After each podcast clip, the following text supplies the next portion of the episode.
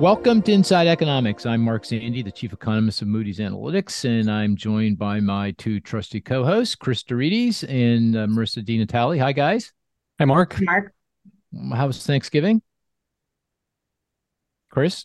Marisa? Uh, It was okay. it's okay. oh, oh, really? What's what's going on? I don't know. It just seems like a Yeah. lot of effort for. I, I- I don't know. It just everybody got sick at Thanksgiving. Oh, well, okay, that's a bummer. My yeah. three-year-old niece threw up in the middle of the floor as we were preparing dinner. Um, my brother-in-law got sick.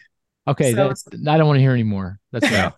yeah, forget about it. Yeah. Forget I asked the question. uh, Chris Yeah. deRitis, would you stay stick close to home? I was also sick. Yes. So, so, Oh, jeez. so, I'm yeah, just that. okay. But it was fine. It Yeah, Good to have some time off. I, I'm sorry was to say, but I had a great Thanksgiving. Oh, good to Yeah. hear. Good. Good to hear.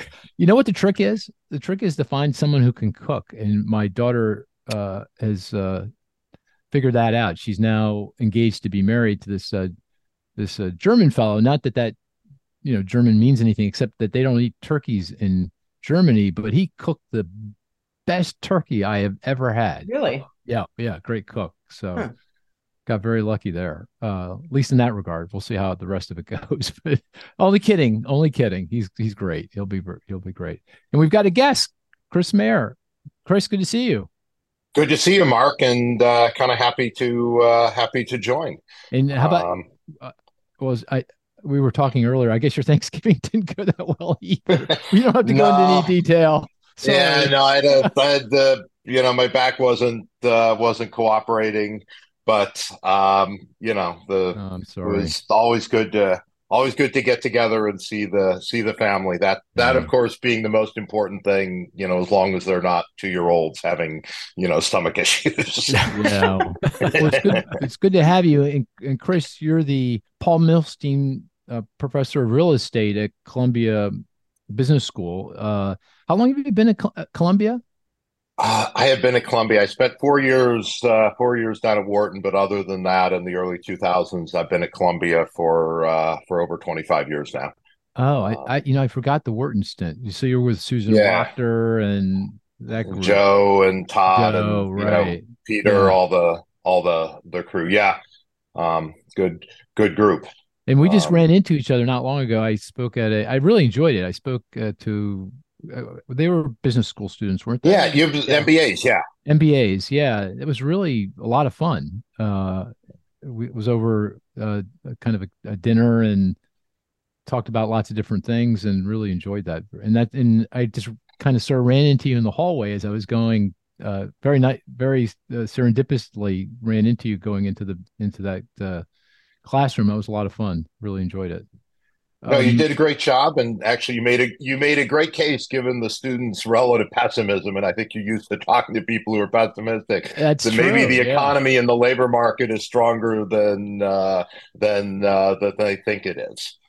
Yeah, no, I really enjoyed that, and um, we've kind of kind of crossed paths at different points in time over the years. Uh, lots of different points of contact. Uh, you're also I didn't know this. You emailed this to me. I didn't know that you're the CEO of L- uh, Longbridge Financial Reverse Mortgage Company. I didn't know that.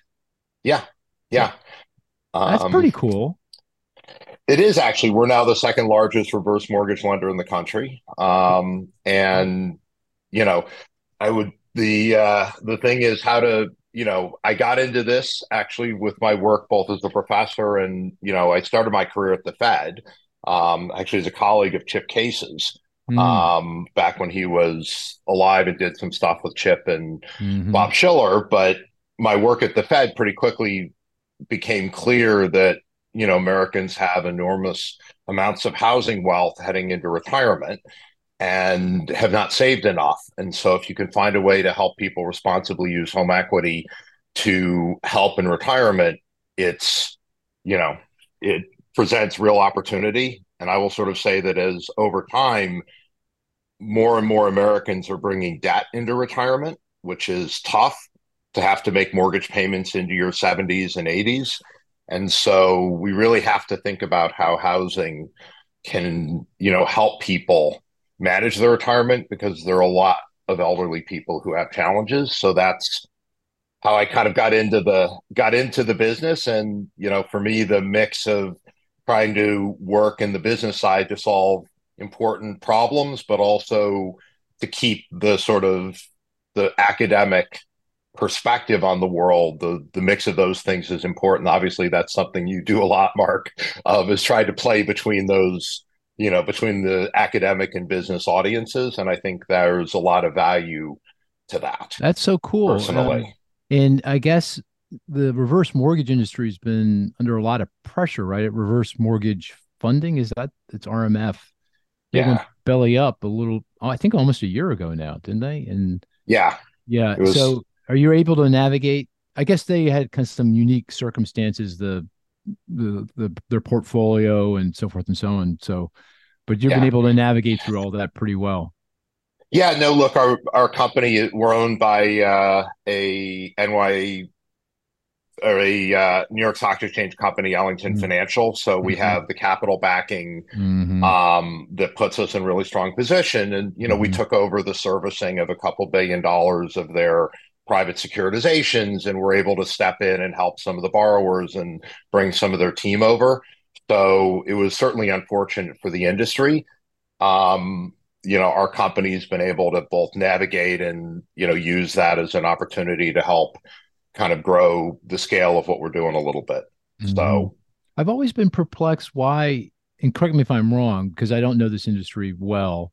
It's never really taken off, right? I mean, if you look at the amount outstanding, I don't know what is it, several hundred billion, something like that. Uh, I, I, why? Yeah. Why is that? Why hasn't it? It feels like that. Like as you when you introduced what you were doing, it sounds very compelling. Like it should Yeah. take off. Why? Why not? So I'll do a contrast between the US and the UK. Uh-huh. In the UK, more than one out of three mortgages for borrowers who are 55 and older is an equity release loan, which Hmm. is a non, which is a, essentially a reverse mortgage. In the US, it's about 2%. Um, the difference is in the UK, three of the five largest life insurance companies all are in this business originating the product. Hmm. Um, Legal and General is the largest player in the space. Um, Aviva, some of the very large ins- brand name insurance companies are in the space. In the US, um, MetLife at one time was in it. In fact, one of my business partners was at MetLife Bank and brought them into the space. But MetLife Bank left in 2012. If you kind of remember when the Fed introduced the stress tests and Mhm. Prudential and MetLife were G-SIFIs, and they Mhm. failed MetLife and Prudential. Um, MetLife shut down their bank and thus was forced out of the reverse business. Prudential actually sued the government, in fact, won Mm. that you know its uh, its case that it was not actually failing the stress test. But in the meantime, MetLife left. B of A and Wells, which were both in the business, also left for different reasons related to how the FHA at the time ran the program. Um, I think we're going to see this come back. Mutual of Omaha is actually, you know, we do have one insurance company, Hmm. and I think you're going to see next year our company work with another, you know, brand name company who's going to come, you know, who is going to, you know, and you know, may well come back into the space.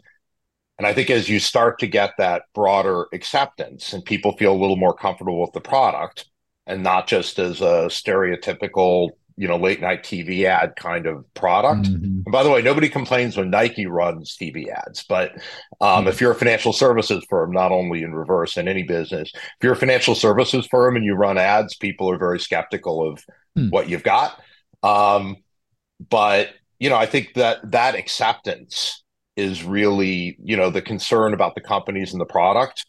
Um, really, from a sense of not knowing what it is, is really the principal challenge that the industry faces. And for me, as a you know, kind of an Ivy League professor, running a reverse mortgage company as well is sort of you know the hope is that that provides a little bit of credibility. Um, Mhm. the Mhm. academics aren't necessarily Mhm. right. you know right, they right. go up and down in the public standing academic economists i don't know whether that could be viewed as a good or a bad thing but certainly you know the you know the the work that we're doing and our team is doing i think is you know we're really making some progress on the acceptance And in fact, there are a lot of insurance companies now that invest in proprietary reverse products, but they just do it quietly behind the scenes. Uh. I I think over time we're going to see that acceptance come back, and you know, so some of it is going to be on the reputation side. But honestly, you know, I'll just give you one example. Harvard did a study a couple years ago and looked at people 55 and older and looked at the month they made their last mortgage payment. And the month after, people spent increased their spending on pharmaceuticals by 25%. So unless in the month you you know the month after you make your last mortgage payment you got really sick, mm. it's just sort of a sign that many elderly Americans are living a lifestyle and living in a way that really is below the standard that they should be living in retirement as Americans and having worked their lives, you know, to get to where they are. And so I think people really are in a place where they can and should be looking at home equity. And on the flip side, since 40% of people, Harvard just literally released a study yesterday, since you know 40% of people over 65 have a mortgage they're mm. actually making mortgage payments mm. just imagine going on social security trying to work part-time and to continue to make your mortgage payments for 10 or 15 years yeah it's not a great that's not a great retirement and so there really is a sense that we just have to figure out how to help people understand and be comfortable with the product and recognizing that all it is is just a mortgage. It's not, nobody owns your home, nobody wants your home. This mm-hmm. is just a mortgage where instead of making the payments, the payments accrue, but you can use the cash to live off of. And that allows you to do things you wouldn't be able to do otherwise maybe even including taking care of your own health or you know fixing up your home etc so anyway it's a very you know, cool yeah i think it's a valuable you, you sound like a valuable product a, in industry sound like a man on a mission and it's very impressive you're, a full-time professor at columbia business school and a ceo yeah. at the same time that is that's pretty cool so I am I am kind of a part time. I, I am I still teach at Columbia, but I sort of you know I'm part time. But you know we'll talk about housing and stuff, and you'll see I still you know oh you're there really you're engaged there. in the world. I just want to um, say I think if they switched you out for Tom Selleck, you do the industry would do much better. I'm just just saying. I'm just saying. I appreciate. I, let me say, I appreciate it very much. Um, that's all. I'll, that's all I'll say. But okay, there's a reason that TV ads do not include professors uh, or no, PhD I, economists in them. Yeah, um, right, right. Well, there was one great... point briefly where Prudential was running ads with Dan Gilbert. Um, oh, oh, oh, I remember that. Yeah, the CEO of uh, of of uh, Rocket, right? No, so this is a this is a different. There's a Dan Gilbert. Um, there's, there's a professor, actually a oh. PhD in psychology, who does behavioral. Oh, I see. I see. Oh, who is running who is running these kind of retirement ads. And let me just sort of say that campaign lasted a very short period of time. So the idea of having professors or PhD people as ad pitchmen on TV. I think you just got to go find, you know, football or basketball players or women's soccer players or yeah, you know, you. actresses or actors like they're they're the right people for TV ads, not uh not any of us uh, academics. Well, don't say never. Uh but we'll come back to housing. There's so much to talk about there. I do I want to turn back to uh, very quickly to uh, Cris deRitis and and I'm going to say sorry, Cris deRitis, just to make sure that we don't get confused. All good. Chris's, yeah. The, the Chris's and Mar- and Mar- I can call you Doctor deRitis. Should I do that? No, we, we can keep it informal here. Okay, keep it informal. Mm-hmm. I'll just call you deRitis. that comes rolls off the tongue very easily. So okay, just, all right. And Marisa, and I just wanted to talk a little bit about the the, the week in the economy, and uh, because there's a lot of data points that came out and a lot of stuff happening. So maybe I'll just turn to you first, Marisa. Uh, of all the things that have come out this past week or uh, events that have occurred, w- what would you single out as most significant? Uh, anything in particular? And I and yeah. I don't mean to. I hope I'm not stealing from the statistics game, which we'll play a little bit later. But uh, ho- yeah, that may that may be collateral damage here. But okay, all right, go ahead, fire away. Um, uh, yeah, the, you're right. There was kind of a lot that came out, so it's it's a little hard to pick. But I mean, I guess the the most obvious thing for me to pick would be that we got another read on inflation Hmm. for October from um, the personal consumption expenditures and personal income report, and it showed no change in inflation over the month in October, so zero percent on the PCE. Um, that you know sent bond yields down again, a little bit of a stock market rally. Uh, mortgage rates have fallen in line with with bond yields coming down. So, um, yeah, and and at the same time, in the same report, we got data on spending that showed spending is holding up among consumers. So, I would say those two things are the most uh, important data points of the week, arguably. I don't know. Chris may have, th- but there's a lot to choose from. Yeah, before I do that, I want to bring Chris back in uh, because this is stylized fact. If you look at consumer price inflation, CPI inflation, excluding shelter, this shelter component, the the housing component, or the core consumer uh, consumer price inflation, you know, the the uh, CPI less food and energy, and then take out shelter. And you look at the year over year growth as of October, which is the last data point, both are well within the Fed's target. They're actually, I think, below the Fed's target uh, on CPI inflation. So the, the the the message is that the the thing that's keeping inflation from the Fed's target is the growth in the cost of housing services, and uh, you know, it feels like to me that given the way that is constructed, it's based on market rents, and we know that market rents are flat to down, you know, nationwide over the past year, and that that will continue. That that strongly argues that inflation is going to come back into target here, kind of in a orderly way. Not not next month, maybe not next quarter, but certainly over the next year. With that as a preface, Chris, does that sound right to you? Does that make sense to you, Chris Mayer? Yeah, it, it does. does. Okay. Um, and actually, the way they calculate, you know, the, as as you know, and you know, your listeners may uh, kind of you know understand is they calculate rent. They calculate both rents and owner equivalent rent based entirely on the rental market. So when home prices spike up or down, that doesn't drive up or down measured inflation. Um, and if you look at the rental market, the way they do it is they look at new leases signed relative to the prior year, which embeds in it a lag because new leases today may be being signed where there's no growth in the rents or virtually no growth, which is, as you said, Mark, what we're seeing in the data. Mm-hmm. But if you look back relative to a year ago, rents may be higher than they were 12 months ago.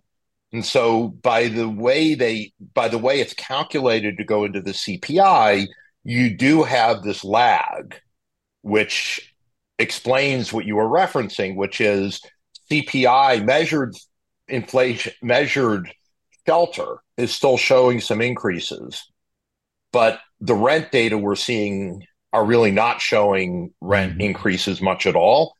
And that means that that's going to continue coming down over time with a lag. And so they're actually looking at data that is a little bit old. I mean, there are a number of, you know, there are a bunch of data errors in how inflation is measured, mm-hmm. but there is going to be negative momentum of mm-hmm. inflation continuing to fall into the future that is already locked in based on where the market is today, mm-hmm. where the rental market is today. Mm-hmm. Yeah, um, that, that, gives me a lot of confidence. Inflation's coming in. Cris deRitis, uh, anything you want to add there? And then also, I'm curious what uh, uh, data point or statistic or event you'd like to highlight for the past week.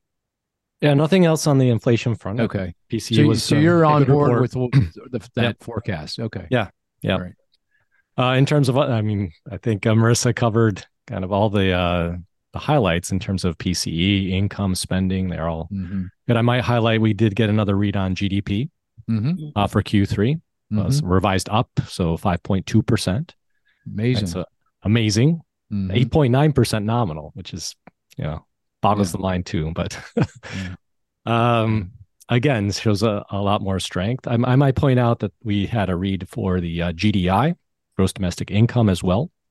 That we've talked about on the podcast before. That was one and a half percent, right? So a little Mhm. bit of a conflict between the two. But even if you average them, what's Mhm. that? Three, three and a half percent. So that's still an incredibly strong economy in, in the third quarter. Mm-hmm. Now, Chris um, Mayer, when we when I saw you in Columbia and I gave my kind of happy talk, uh, and I, you know, I did my one-handed, two-handed economist thing and focused on some downsides. But at the end of the day, it was a pretty upbeat kind of uh, view on the economy.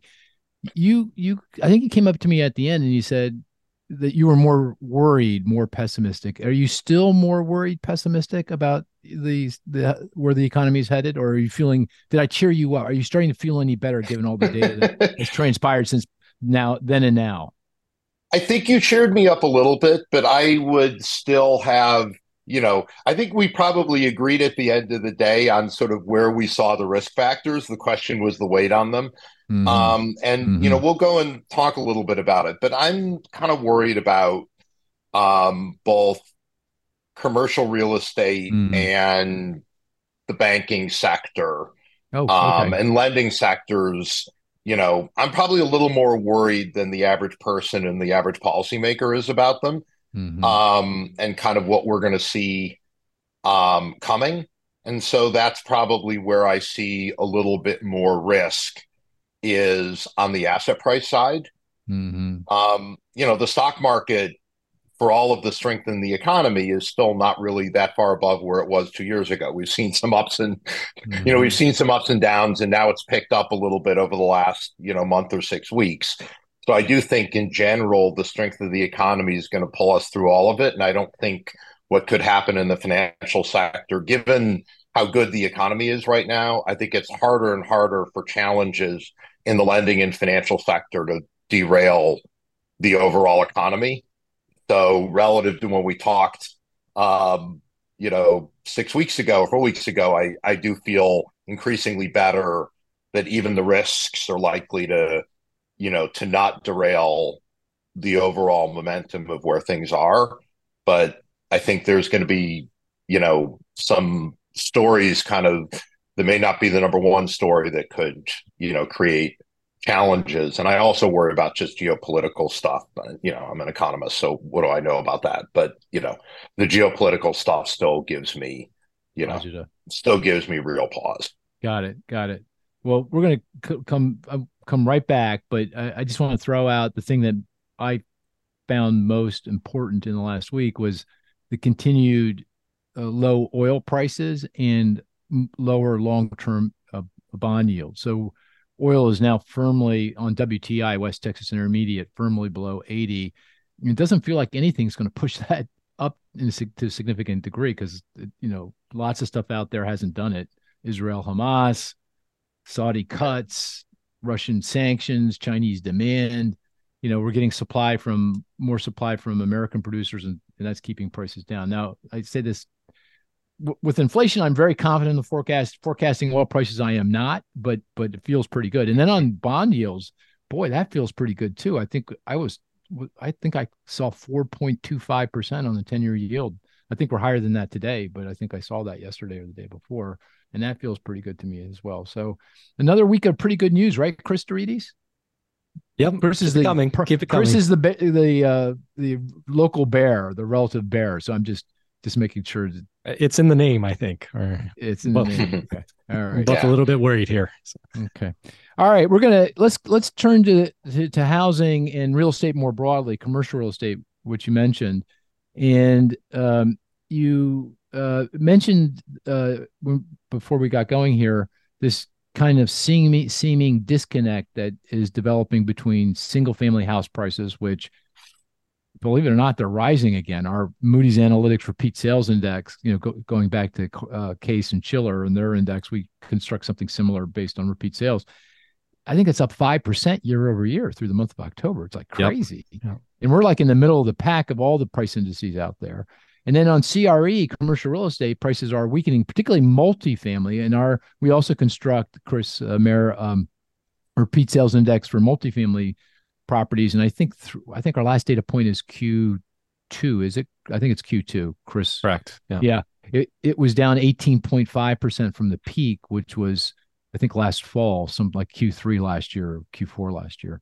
So how do you what do you how do you think about that uh, chris uh, you know what's going on there what, that seeming disconnect between those two things Yeah, I will sort of say the the point you're making, Mark, is is right, which is we probably have not in the data seen a bigger disconnect between housing and multifamily markets since you know I've been tracking the data. Hmm. And it shows up in different ways. The Economist headline, you know, the Economist had an article this month mapping the country, and basically the country used to be, you know, all one color, which is, you know, 2019 renting, you know, you know, buying made a lot of sense, and the whole country turned red. And basically, buying is a disaster. New York Times, everybody is sort of yeah. writing articles that are saying right. the same thing. Yeah. Um, and you see it in the data. We were talking about rent data flattening out. Um, what's interesting is that, you know, it's very hard to think about a model where apartments and houses trade so differently. Hmm. But there's been academic research suggesting that there's much less crossover than you might think.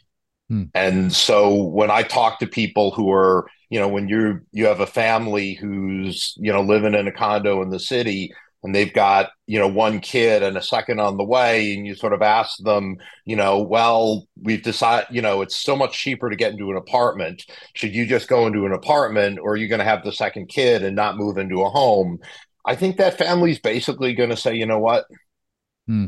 i'm i'm still going i'm still going into the home and i'm going to grit my teeth and i'm just going to do it hmm. so some of it is clearly just the lack of supply of houses on the market um, you know, 60% of mortgages outstanding are below 4%, and a quarter of them are below 3%. So everybody who's sitting in a home with a mortgage that's at a, you know, with a two handle or a three handle in front of it, to go to a mortgage with a seven handle, even with the 10 year going to, you know, four and a quarter, mortgage spreads, that is the difference between the um, 10 year treasury and the 30 year mortgage rate. And, you know, even though they're different, essentially the comparison is kind of the right comparison because most people don't hold their loan for 30 years. Mm-hmm. Um, that spread is close to record levels, almost a 3% gap. And historically, that gap is about half of that. Um, so mortgages are incredibly expensive.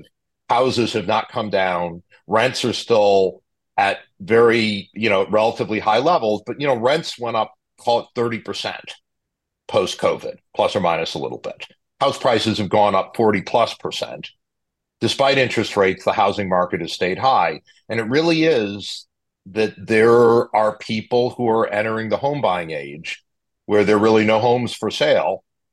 And they have a very, very strong demand to live in a single family home. And mm-hmm. so if you look at the vacancy rate for single family homes, Going back to the 1960s, it's never been as low as it is today, down to about half a percent of all, you know, owner what they sort of call owner occupied type homes, mostly single family, um, are vacant. In the apartment side, that's not the case.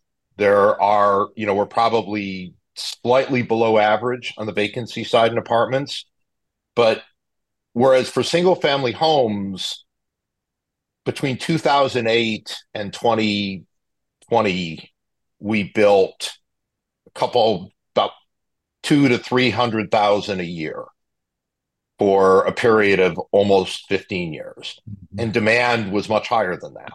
And so the vacancy rate went from nearly an all time high in 2008 to an all time low because we just stopped building single family houses. Mm-hmm. Mm-hmm. Part of not building them has been um, construction costs rising. One of the mm-hmm. undiscussed, um, you know, the Im- implications of the immigration policy that we've had for the last 15 years has been that people who build single family homes, which has predominantly been an immigrant population, um, home builders since 2012 have been talking about a hard time finding people to build. And as economists, I, you know, we're all presumably skeptical. It's like, well, you, if you wage raise wages, then of course they will, you know, you will get people to build. But what's happened is they have to raise wages a lot, and people don't really like those jobs that much. Mm-hmm. Sitting outside, working in the cold, working in the rain, it's not a super fun job. And it turns out even raising wages a lot hasn't gotten a lot of people to do it, and there's been no productivity. You know, construction in general has seen really no productivity changes. Maybe we'll build 3D houses, you know, and at some point that'll change, but you still build houses more or less the same way you did before. It's pretty labor intensive, and materials costs have gone up a lot. And so the combination of those things has meant that the supply of housing hasn't grown a lot. And if you look post COVID, construction costs, the PPI for construction is up substantially. And so even though home prices have grown more than 40%, the cost of construction, the PPI for um, for residential, uh, I forget what they call it, the you know the residential yep. materials, is up 38%. Hmm. And so if you look on an after construction cost basis, post COVID, home prices are up about 1.1% annualized since March of 2020. And if you look from 1987 to 2020, home prices in the US were up 1.1%, sorry, 1.2% above construction costs hmm. for that 33 year period. So, in other words, if you index home prices by construction costs, not by the CPI, mm-hmm. home prices have grown post COVID at virtually exactly the same rate as they grew in the 33 years before COVID. 33 is just looking at the Case Shiller index, and you should send me the index, and I'll start using. Uh, oh, I will. start using yeah. the, the Moody's. Yeah. Uh, your, it's the Moody's timely. index for my calculations as yeah. well. I promise. Um, we'll do. But you know, but one answer for housing or two answers is we haven't built a lot of it. The cost of building it has grown, and there's not a lot of substitutability between owner occupied housing and apartments. And those facts together make a case for housing prices where they are. Now, there's a bear case to be made and in, case, and in case Chris doesn't push me on it, we should go to the bear case, but I'll at least start with the bull case. And by the way, none of those facts apply for multifamily. Oh, oh, oh so, oh the, on the construction costs, aren't they up as well for multifamily? To, I mean, builders have had a hard time getting materials and labor costs are up as well. No, or so construction costs do not construction wages do not show the same increases. Is that right? Okay. As um, construction costs, believe it or not. So hmm. if you look at wage increases, wage increases in the construction industry have not been higher than wage increases in other industries. Finding people to do them, it, it's sort of interesting because the costs are high. Essentially, we just haven't built as much, which meant there haven't been as many people in the market, which hasn't then raised wages to the point where you start to see more going on. But a lot of the construction, a lot of the reason materials costs are higher is because while we saw some increase in single family construction, we saw historic increases in multifamily construction. And so mm-hmm. multifamily construction rates were at the highest levels we saw in 20 or 30 years. And so we saw in the early 2020s and actually even before COVID, 2017, 18, 19, because rents had been growing as home ownership rates were falling.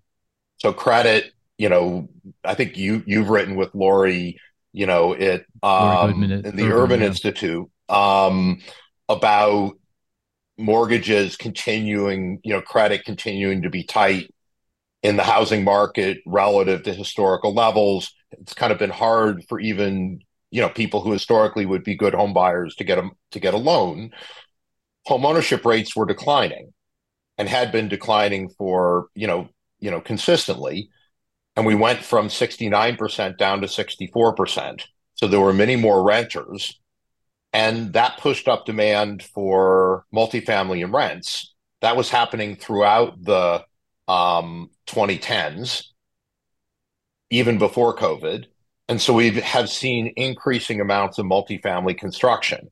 Mm-hmm. And that construction has really started to impact rents on apartments.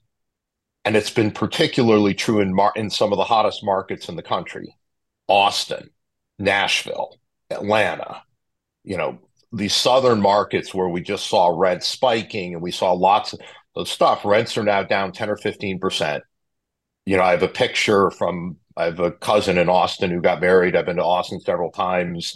You know, a little bit of a geek that I am. Whenever I see pictures of cranes, I like turn around and I'm snapping, you know, selfies of Right. myself with cranes in the background Yeah. uh-huh. because, you know, I'm a, you know, you are a little weird. economist, Just right? saying you are a little weird. Yeah. Exactly. No, that's you know, this is again why you would never put me on TV, right? You know, it's not the you know, I'm the wrong person for TV ads, but you know, I'm snapping selfies with these cranes in the background Yeah. because of all the apartments that are getting built.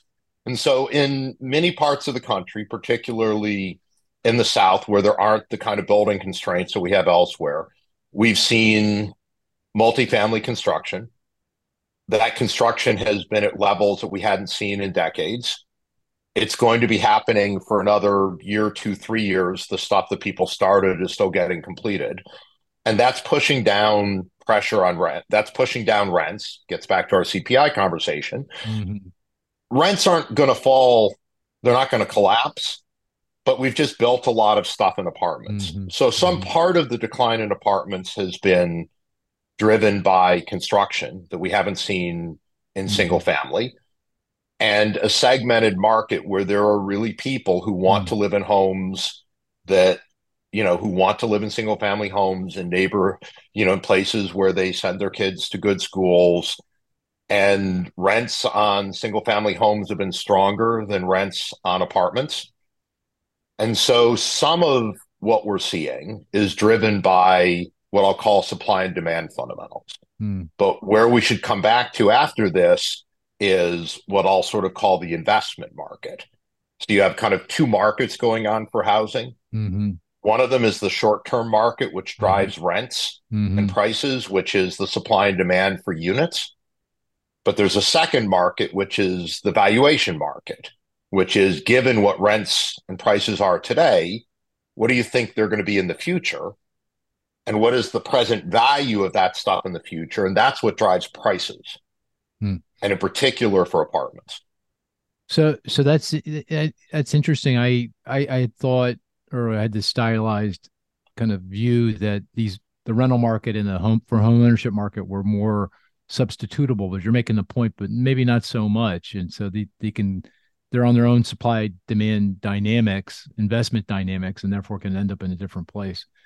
Um, interesting. Well, let me though look. Let's looking forward you know, we've had this correction in multifamily property prices down almost 20%. And by the way, they're down 20, but they're still up by our index 25 from where they were before the pandemic. So they're still, you know, they're still well above where they were just a few years ago. So it's just kind of a retracing of some of the surge in pricing that we saw during the pandemic.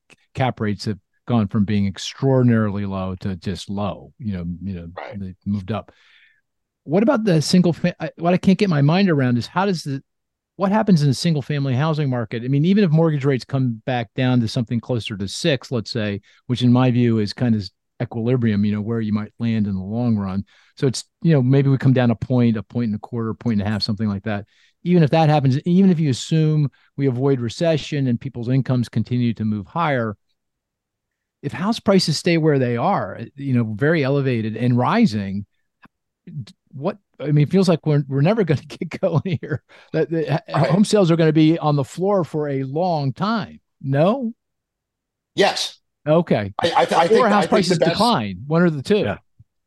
So, you know, the stylized fact prior to 2008 that everybody bet, you know, that some large institutional investors who are not in the big, sh- who are on the opposite side of the big short, um, bet on was we never see nationwide, you know, sharp declines in home prices. Mhm, And 2008 proved that that is absolutely not the case. mhm, But that was in a market where we had large amounts of distress, 4 million foreclosures and forced sales.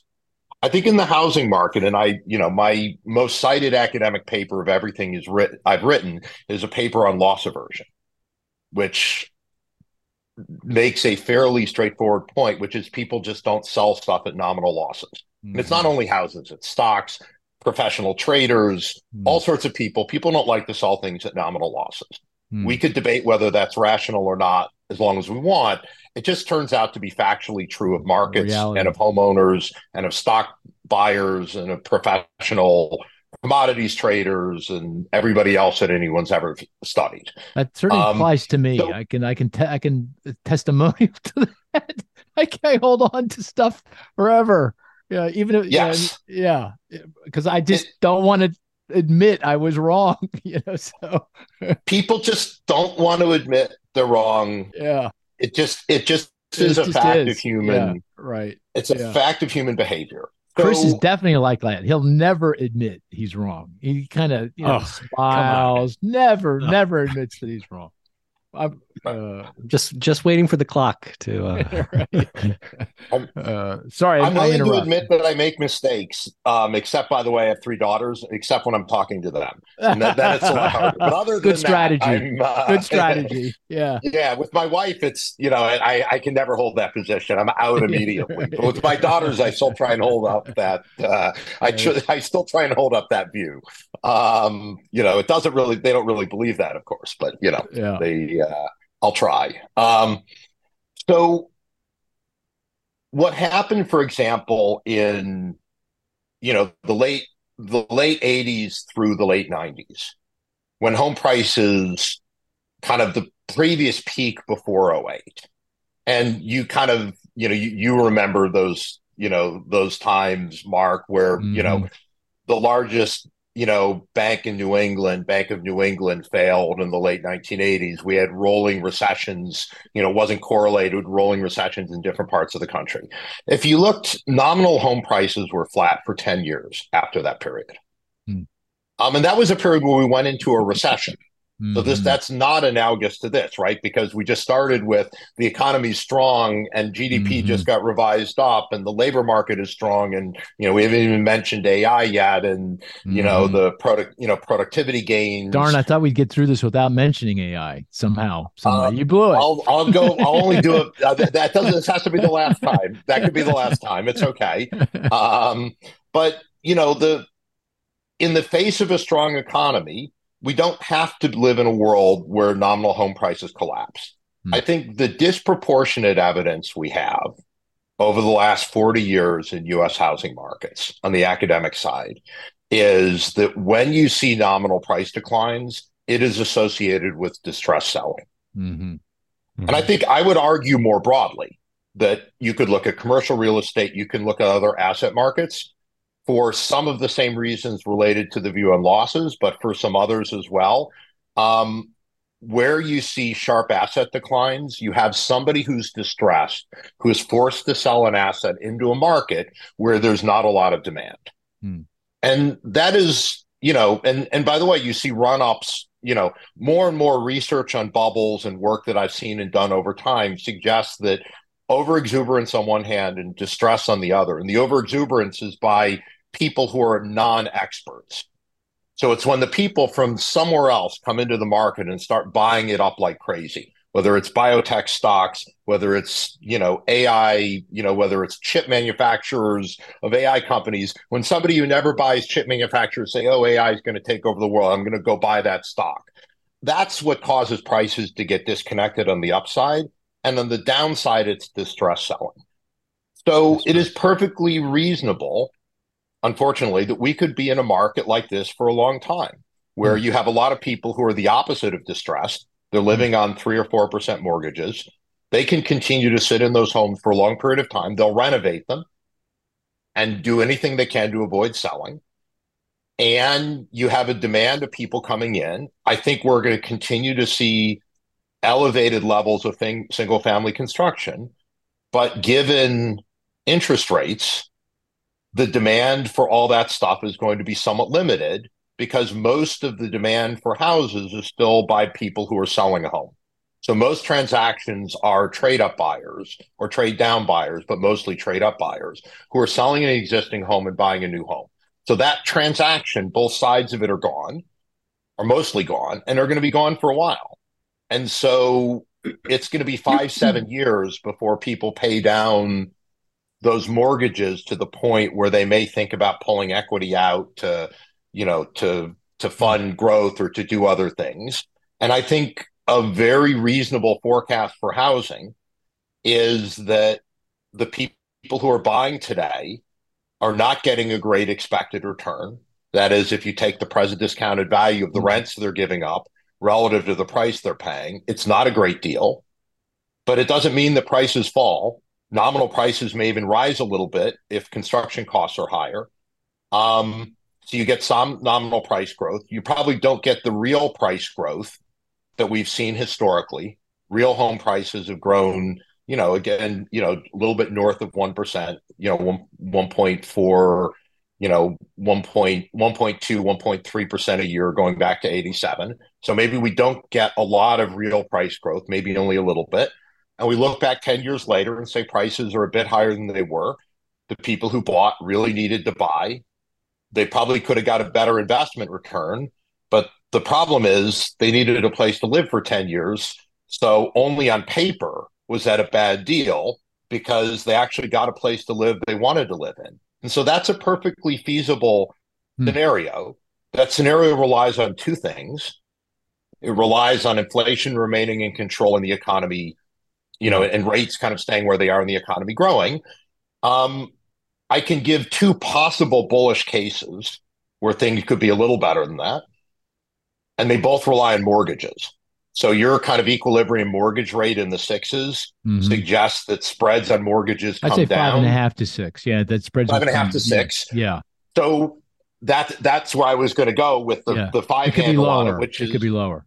It could be lower if spreads come back to the one and yeah. a half versus right. three. Right. But I will say that bond buyers have been burned by what we will right. technically call negative convexity. Yeah. A negative convexity, which makes bond buyers hate owning mortgages, is what all of us homeowners love. Yep. Which is the ability to refinance a loan when rates fall.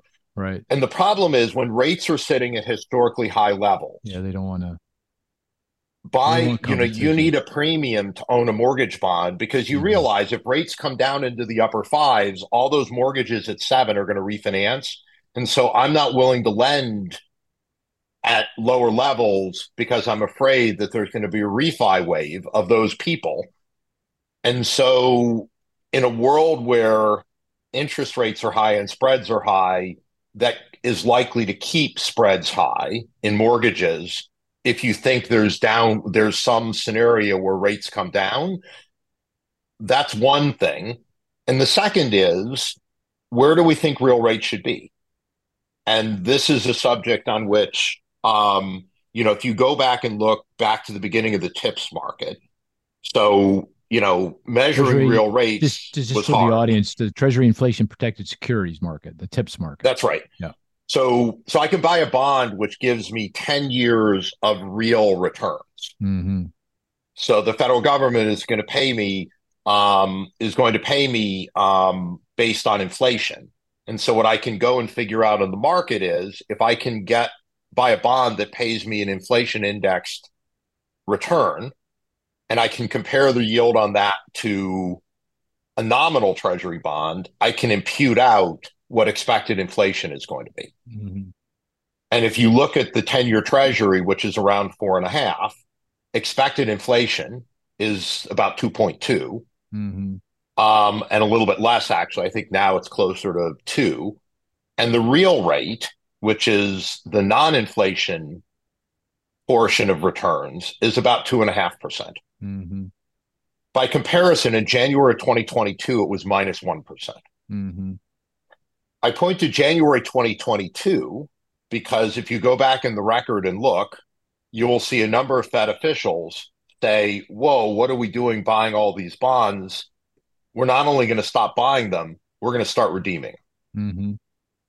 And when that when those comments came out, there was an immediate, incredibly sharp increase in real rates.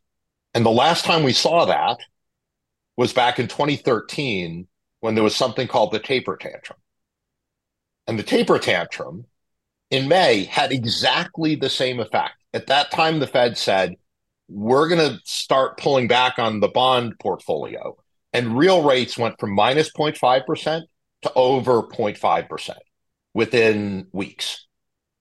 And so the Fed's portfolio, if you go back before QE existed and you go back and look in the mid 2000s, the beginning of the TIPS market, real rates were pretty close to 2.3 to 2.5%. Today, real rates are about 2.5%. So the question is when the Fed and the Fed has trillions of dollars of stuff to still offload, but they've said they're going to stop buying, they're going to let it run off um, over time. And I believe them because of all their concern about inflation and everything else. So as the Fed offloads that, they don't actually have to do it. Financial markets look at what's going to happen in the future. They don't price what's happening today. So they price the Fed's willingness to let their bond portfolio run down by trillions of dollars. There's a case to be made that real rates really should be in the twos, absent these multi trillion dollar interventions. And if we think the productivity growth in the future is likely to be higher because of technology, I won't use the A word, um, the two letter A word. Um, you know, if you think that productivity growth is going to be moderately higher, um, if we think that we're not going to see a lot of immigration and wages are going to go up, maybe real rates should be back at that level. And if so, that means that when you discount future rents to prices today, if you own a long lived asset like real estate, those discount rates should be higher and have to be higher because you've invested in real estate, you have to earn a return relative to inflation that's the same return that you invest in stocks of technology companies or stocks of you know regular companies that are benefiting from productivity gains so, so okay so to connect that back to where we started on prices what are you saying? What are you are you now you're talking about multifamily trying to that so multifamily and single family. Yeah so, well on the single family my interpretation of what you said on the single family side is of course things can go in lots of different directions but most likely we're just going to go flatline here for a, a, long time and let incomes and uh, we get incomes catch up it, uh, uh, interest rates come in maybe a little bit and ultimately over time we're going to see more transactions the market uh, normalizes but hey that's not going to happen next year that could be five seven years down the road you you mentioned New England uh, exactly uh, circa right. the 1990s as your your case study, which you know that's right makes a lot of sense. By the way, that has tremendous all kinds of implications. You know, gazillion implications. Most obvious being home ownership is going to be a problem. It's it's not it's going to it's going to be very difficult to get first time home buyers into homes. And that means home ownership is not going higher, maybe may even start to go lower. But anyway, then you went on about real interest rates. Is that now you're tying that back into the multi? Now I'm, I'm, I'm, getting to multi-fed. So you're okay, exactly fine. right, okay, Mark. Okay, I see. Other okay. than other than the fact that when I buy a home in principle, I should get it. I should get the same return as other stuff. Yeah, I think right. in practice, we're just not going to. Doesn't matter. There. Yeah, it doesn't matter. Right. Yeah. In multifamily, uh-huh. if I put a dollar into an apartment REIT, or if I put a dollar into um, an apartment building, I have to earn the same rate of return as if I put a dollar into Microsoft, yeah.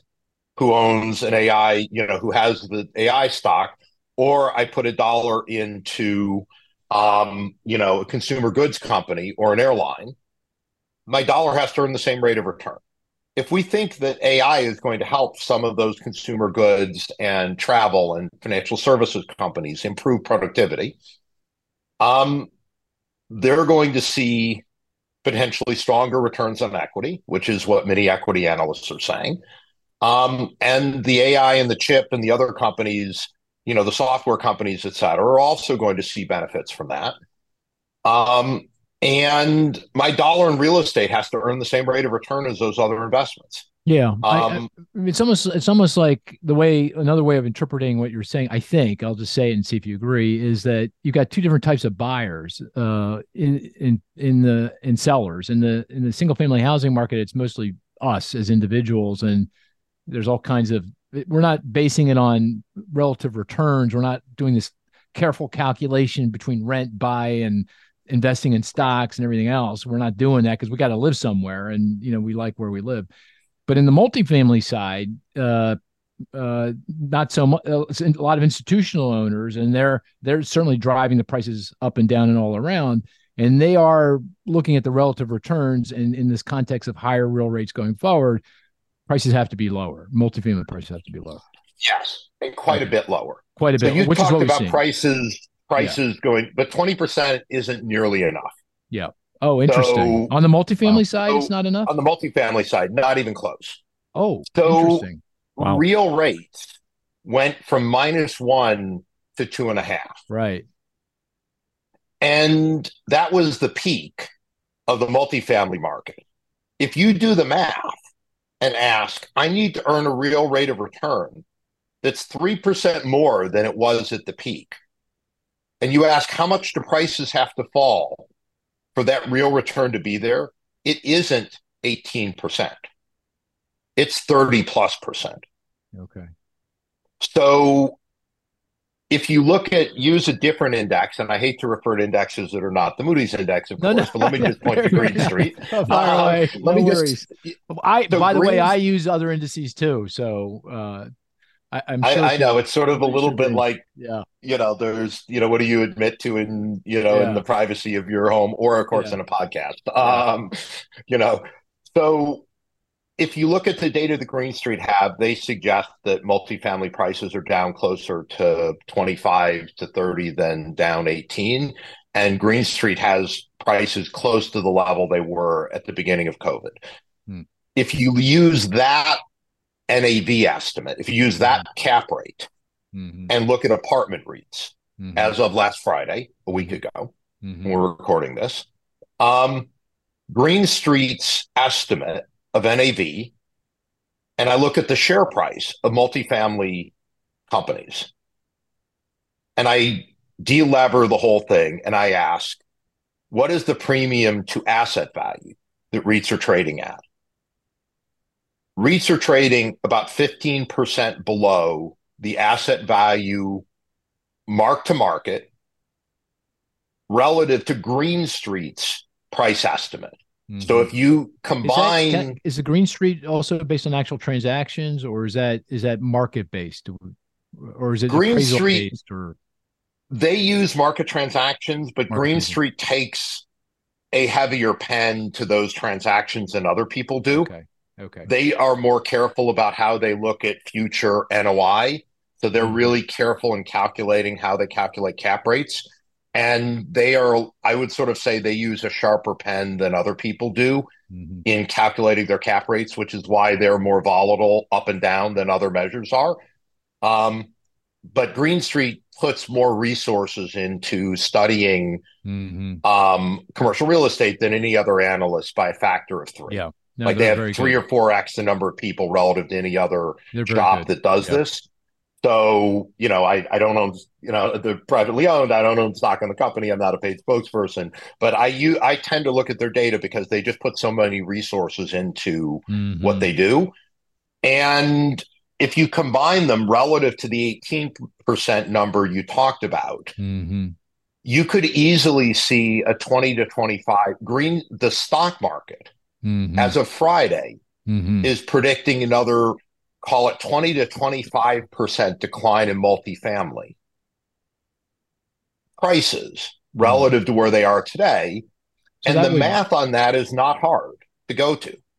So that would wipe out all the gains that are in our index going back, and and thus you're concerned about the banking system, the defaults, the delinquencies. Correct. on and so on. Okay, Correct. got it, got it. So just to give you the simple math, Mark, if you go from a five to a seven percent cap rate Yeah, and, nothing else that changes, Uh huh.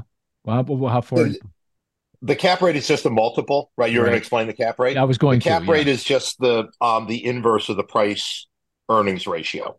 right. So if you think that interest rates, the required rate of return goes up 2%, going from a 5% cap rate to a 7% cap rate is the equivalent of a 40% decrease in price. hmm hmm hmm And that is the difference in the PE ratio. And that's what you're seeing in the stock market from peak. the stock market's pricing more than that decline. And by the way, whether one, you know, how one thinks about it, um, the single family REITs are trading about a 16% decline in home prices. So the public markets are predicting apartment prices using Green Street's data have another 15% to go. And single family home prices got to drop another 16%. We talked about why I don't think that's actually going to happen. Mm-hmm. But the difference, as you described completely accurately, between you know owners of single family homes in the stock market mm-hmm. and people who buy a home mm-hmm. is owners of single family homes in the stock market have to actually get a competitive rate of return on their capital for them to invest in the asset mm-hmm. whereas people who are buying homes have to own the home and their return comes from living in it so i don't think the stock market is predicting that housing prices are going to fall that much what I mm-hmm. think the stock market is saying that the price to rent ratio in single family homes is not enough to justify where prices are today. Mm-hmm. And stock market investors need to earn, need to buy housing at a lower price to get a competitive rate of return. But in multifamily, stock market investors are no different than private equity buyers of real estate or institutions like Columbia in their endowment they need to earn a competitive rate of return across the capital markets. And now we get to the now we get to your point, which is the distress in banks. So just let me frame that for a second. Okay, so um, the concern, the, the kind of the hand wringing here has been CRE prices are coming down. Multifamily, we've been picking on multifamily, but you know some of these other office the fundamentals are even worse, and prices feel like they can by your calculations, I'm sure they're going to be down 50, 60%, something like that. Retail, industrial, maybe less so, but still some price declines. So the concern is those price declines combined with the possibility interest rates remain very high. Uh, owners of these uh, properties now face higher interest costs as their mortgages start to roll over and they get refinanced into a higher rate.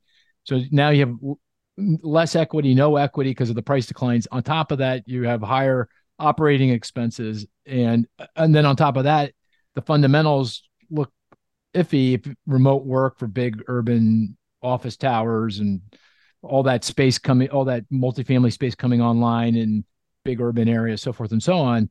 You add all that up, that sound that feels like a lot of defaults and then when you get defaults that gets into your point about distressed sales and you get into this kind Correct. of self-reinforcing what has been dubbed the doom loop the doom loop is that correct. By my colleague Stijn Van Nieuwerburgh at uh, he's talking about the office market. Yeah. I'll stay away from office yeah. both because he's the expert but also because office is obvious. You don't have to have anything to do with real rates to be pessimistic about office. Yeah. But multifamily, the fundamentals are fine. Yeah. If rent growth peaks at, you know, with the, you know, if rent growth sort of stops at zero and then goes to one, two, three percent a year in future years, because uh-huh. we, you know, supply growth comes back to normal levels and demand continues to grow, you know, we're not looking at declines in apartment rents of anything of the order of magnitude that we're describing. But I'll give you one quote that came from data looking at Trepp and Goldman in a, their you know their latest uh, housing report. Mm-hmm. If you look at CMBS originations, commercial mortgage new loans, mortgage backed yeah. security. Thank you. Yep. You keep making me explain acronyms, which is good. Um, new loans today are happening seven and a quarter plus percent. If you look at loans that are rolling over in 2024, the average interest rate is around 4.5%. Commercial loans. Commercial loans rolling over in 2025 are going to be 4.4 and in 2026 they're going to be 4.3%. And they're going to roll over into a world where they're going to have to finance those new loans at 2 to 3% higher rates. And you could have exactly the same rents that you had before. You could have higher rents but to pay a two or three percent higher interest rate off of a base of four and a half, if your interest rate goes from four and a half to seven, your interest costs are going up 40%. Unless mm-hmm. your rents are 40% higher, and remember your costs, we start talking insurance costs and inflation, mm-hmm. those have real effects on the cost of operating apartments and property taxes and wages and all that stuff are high. So your costs are not flat. Your costs are rising faster than inflation, particularly insurance, which is going to get worse. It is very tough for many units to pay those increases, even if you have a perfectly fine building. Well, me... And if you look at who holds those loans, by the way, the number of bank loans rolling over uh-huh. in 2024 is higher than 2023. In 2025, it is higher than 2024.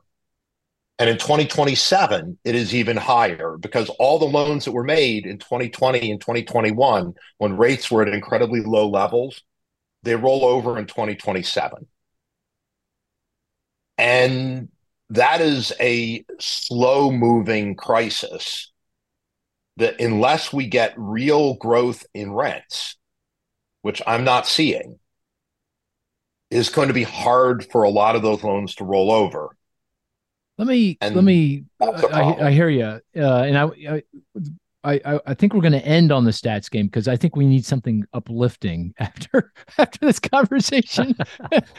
so, and I, I know you're, you're running out of time. Uh, uh, we're all running. Uh, we we we will we'll complete this part of the conversation and then t- do the stats game, and I'll let you get back to your to to your two very uh, significant jobs. Uh, but the pushback on what you're saying is the and when I say pushback, the more optimistic perspective on what you're saying is that everything you're everything you've said is is well known. You know, it's not we know all this uh, is uh, it's it's embedded in prices and the arithmetic is very clear. Uh, the regula- regulatory regul- regulators and the banking system and other investors in the marketplace see this coming. So it's not like it's going to take them by surprise. Not not that that doesn't mean there isn't going to be a lot of financial pain and defaults, but means that they can be managed. And moreover, if we look at the banking system, and I'm just abstracting a little bit from the non-bank part of the system, but the banking system, and you look at the exposure of the banks, particularly the big SIFI banks, large banks, it feels pretty small, right? I mean, if you look at the total commercial real estate assets on on their balance sheet, and that's mortgage, that's loans, that's that's uh, securities, that's uh, you know C&I loans to REITs, you know, just add it all up.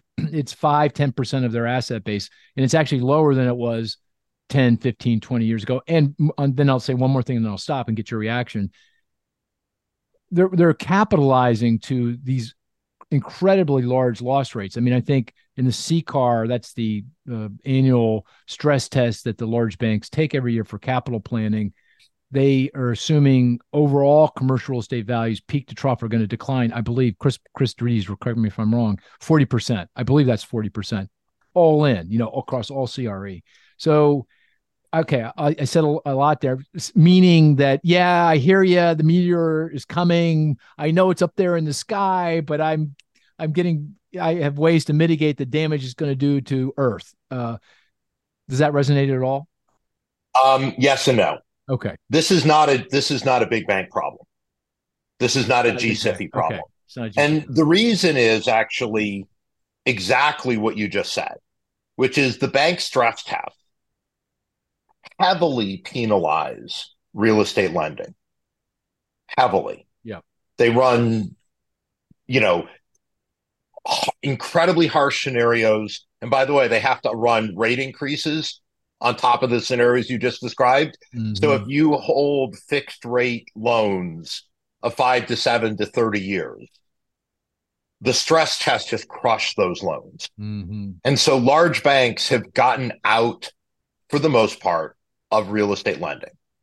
So where are those loans sitting? They're not sitting with the G-SIFIs. They're sitting with small and regional banks, mm. and they're hmm. sitting with life insurance companies, and they're sitting in the hedge fund and the you know investment base space. That's where the loans are sitting. They're not sitting with the large banks. So I'm not predicting in any way that these are going to be problems. Many of those institutions are not marked to market.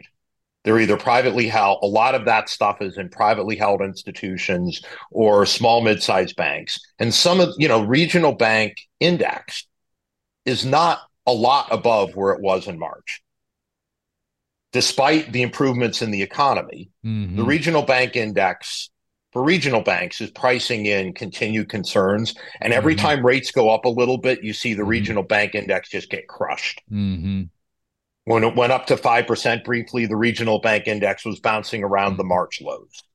And so the market does see this and does see where it's sitting. And it's not all regional banks. Some regional mm-hmm. banks don't have this exposure, some of them have a lot of it.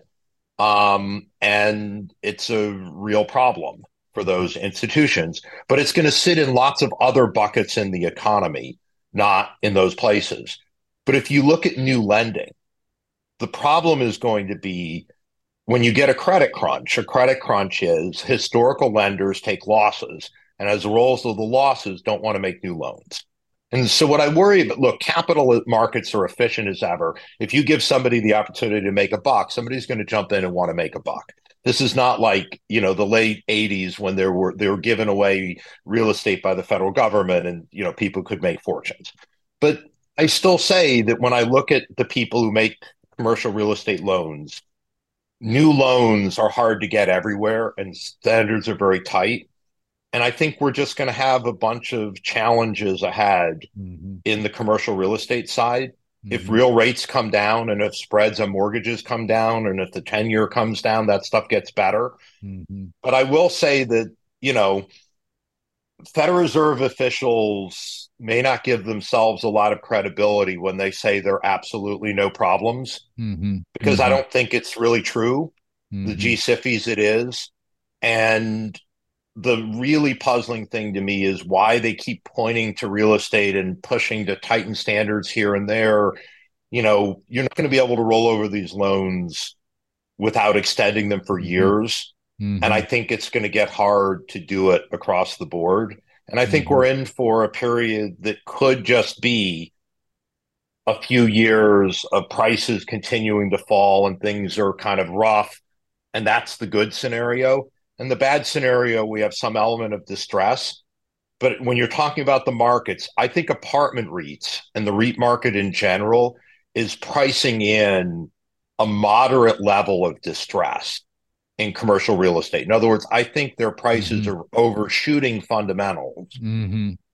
by a little bit. I don't think apartment prices should mm-hmm. fall quite as much as I was describing earlier. And so I mm-hmm. think the REIT market at the moment is pricing in some, some distress yeah that is you know that is in addition to the other stuff we're seeing and i think the banking sector there's some individual bank stocks that are pricing in some level of that but there are a lot of other holders of these assets that we could go look at. And the great thing about global markets is they're held globally, not just in the US. So that spreads the pain over a lot larger base. Mm-hmm. I do think it may not be a great time for a while for, mm-hmm. you know, folks on the commercial real estate side. And I do think there's likely to be some elements of distress that are not just in um in office that are really kind of across the the board.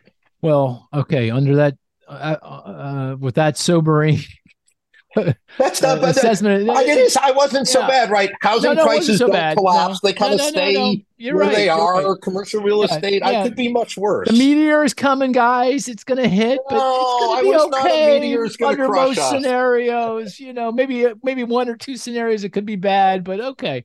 All right, I hear you. Uh, and, and it, it, makes a lot of sense. I, there's definitely. Uh, a lot of risk there. But let's end the conversation playing the game. Uh, just uh, uh, liven it up a little bit. Uh, um, uh, lighten it up, I should say, a little bit. And Marisa's uh, tradition has it that Marisa goes first. So I don't know how this tradition came to be, but it is. So it's Marisa, a good one. Yeah, and, and, oh, I should remind everyone the game. Uh, we each put forward a statistic. The rest of the group tries to figure that out through cues and deductive reasoning and and um, and clues. And the, the best the statistic is one that's not so easy, we get it immediately. One that's not so hard that we never get it. And ap- if it's apropos to the to the issue at hand, all, all the better, uh, but not necessary. Marisa, fire away. Okay. So my statistic was taken during the course of this conversation. So I was scrambling a little bit to come up with something. something I could else. see it on your face. I could see you scrambling over there. You see my the panic. yeah, Um, the panic set in. Okay, so I'm going to do something a, a little bit different. I'm All not right. going to give you a statistic. I'm going to make you guess some geographies. Okay, Ah. so we got a lot of house price data. This is on the single family side, moving back to Uh-huh. the single family side. So we got a lot of house price data this week. Our data. We got our data, we got the Case Shiller data, we got FHA, FA data, right? So in the Case Shiller and the Moody's Analytics house price indexes, if you look at the t- the biggest metro areas in the country, say the top 25 metro areas in the country, there are three metro areas where house prices and only three where house prices are down over the year. in the FHFA you- series. in in the well now i'm i'm looking at the the Case Shiller right now but Oh, this is also yeah but this is also true of our moody's analytics house price index too okay Oh, you're talking about the big metro areas then. Uh, uh, Yes, What's the the what's the universe of metro areas? the top about? 25 the Oh, biggest 25. 25. metro areas in the country Okay, okay, where San are they Francisco. by population Okay, yeah. okay what chris San Francisco. hold on hold, hold on Oh, What? so Oh, and and these are metropolitan areas not Okay. metropolitan divisions okay okay. Okay. Okay, so there are three warehouse prices are down over the year. Can you guess which three they are? Not San Francisco. That would be one. I would say. No. Austin. Is Austin in the list though? No. Top twenty-five. No. No. Oh, top two. Okay. Yeah. All right. Top twenty-five.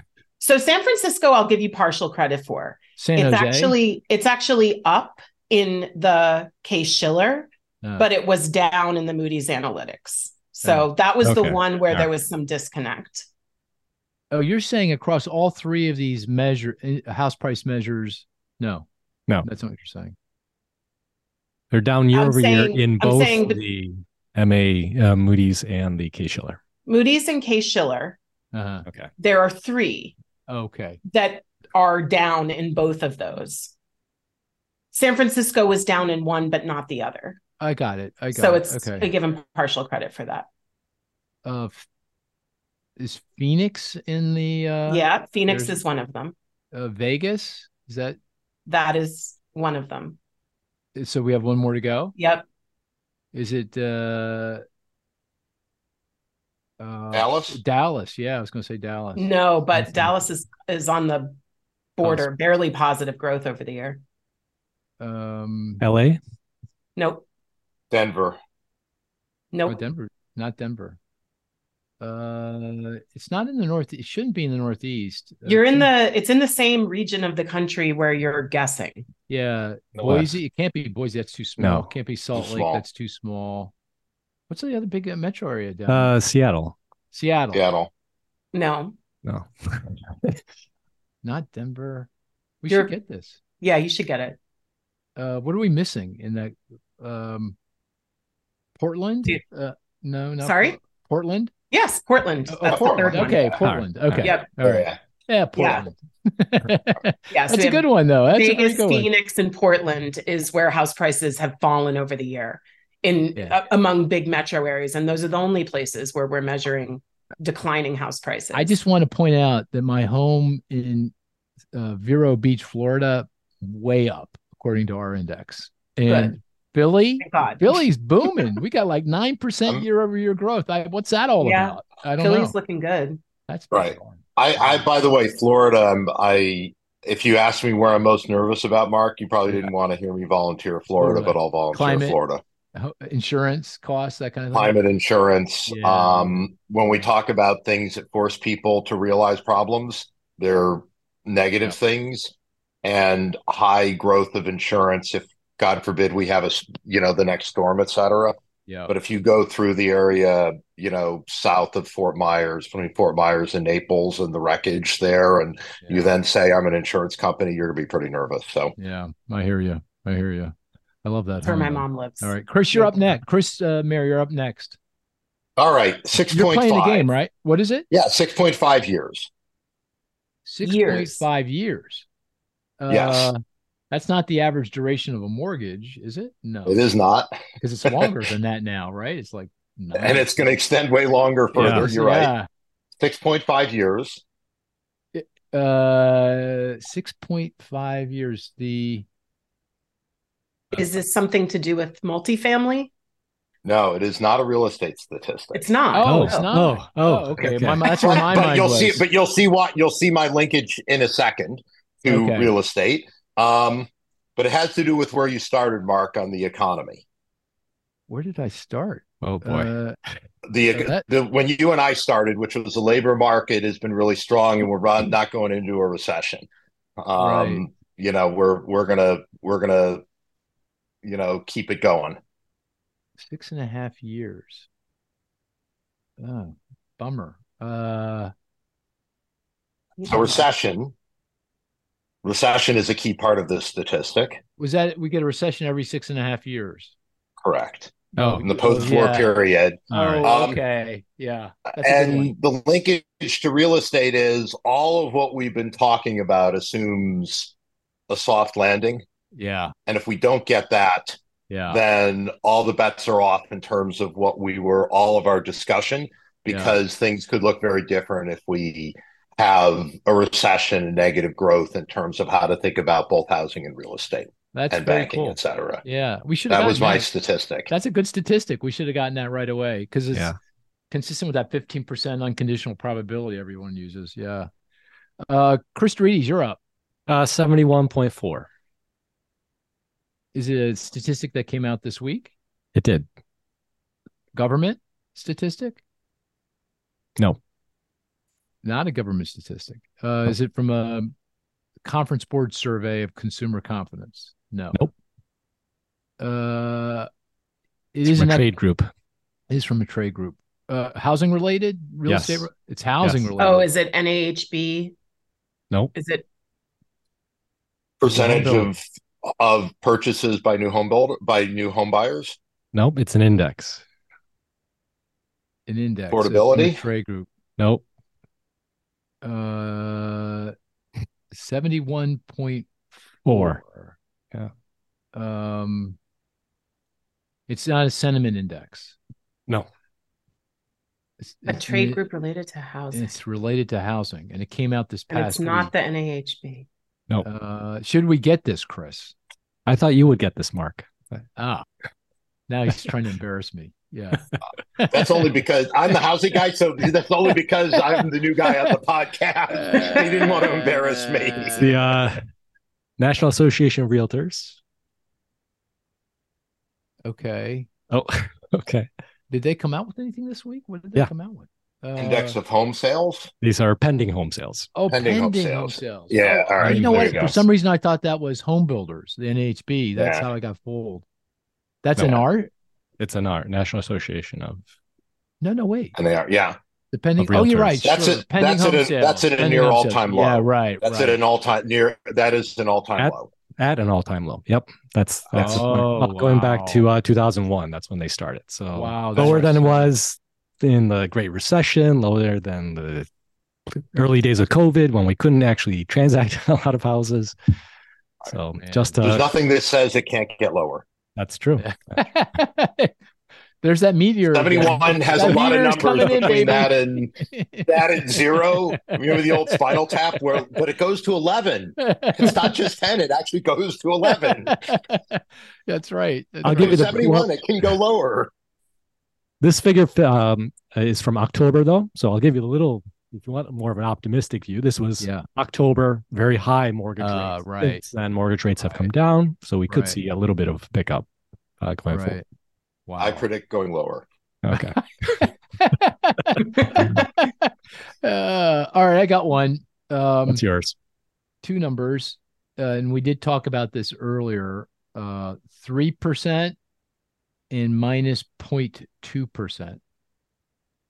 percent. Three percent is the PCE year over year. No, it, it's year over year percent change in something, but not the PCE, not the consumer expenditure deflator. But that is It, it is the True. PCE. it is. It's factually Oh, correct. correct. Yeah. Oh, okay. okay. Another 3%. Okay. oh, that's funny. Oh, that's true. It was the uh, yeah yeah overall inflation three percent. You're right. Exactly. Year over year. Yeah. That oh, that's interesting. Yeah. No, that I, this is another three percent. It's housing related. No, it, it goes no. to n- not housing related, it, but a oh. statistic that came out this week, a government statistic. Okay. Um, it, it um, uh, oh, is it disposable income? No, uh, in that ballpark though. Um, Spending income came from the came from the BEA. That's oh, GDP. Uh, saving rate. Is it a GDP, number? GDP. That's year over year real GDP growth on the nose. Real. real. Yeah. Three. That's I mean, right. Oh, okay. That's pretty impressive. What's the minus point two? Cris deRitis, you should know this. You brought this up uh, earlier. I brought this up earlier. You brought up the statistic earlier. Yeah. In the context of GDP. Oh, GDI. GDI, oh, oh, gross domestic income. Yeah. So that gap is pretty large. The st- so-called statistical discrepancy, which is the difference between G- gross mm. domestic mm. income and gross domestic product, is 2.5% of GDP. It, has been higher only one other quarter in history since World War II. Wow. I mean, that something. I, I, so which I one's right? I don't know. I mean, something's going to get revised. But I, I think though the rule of thumb, the uh, advice you get is as you said average. earlier, average the two. So three plus minus 0.2 divide by two. It's about one and a half ish. That actually feels like the economy to me, doesn't it? I mean, if potential growth in the economy is two and we've been growing one and a half, that explains the kind of the modest easing up in the labor market that we've been observing over the past year. So it feels like that might be actual reality here, but we'll see with the revisions. Anyway, okay, that was great. Uh, hey, Chris, uh, you, you, took a, a, lot of time with us under significant duress, so I really appreciate it. And we didn't cover a lot of ground. I, I had so many other things I want to talk to you about. Uh, and maybe we can get you back on uh, to talk about them. Uh, and uh, maybe by that point in time, you'll be even cheerier than you are now. Good. Well, I, I, appreciate it. It's been a lot of fun. The great, uh, great group to uh, great, great group to talk to, and I really enjoy the podcast. Well, so thanks so much. Honor to be on. Thank you. And I, I just before we go, I want to call out one of our listeners, Milan Taman. Milan is a avid uh, Inside Economics uh, listener. Uh, Spotify uh, produces these statistics that show you, uh, you know, what is your number one podcast, number two, number three, how much you're listening. And Milan is, you know, I think what was it, Chris or Marisa, in terms of uh, almost like four thousand hours of listening on the wow. Inside Economics podcast. Real fan. So, uh, and he, I think he's in the financial, um, uh, uh, in the financial services industry in London. So, thank you, Milan. I really appreciate your your dedication to our to our podcast, and hopefully, you've um, it sounds like you found it of some value. So, so, so thank you for that. And with that, dear listener, I think we're going to call it a podcast. Take care now.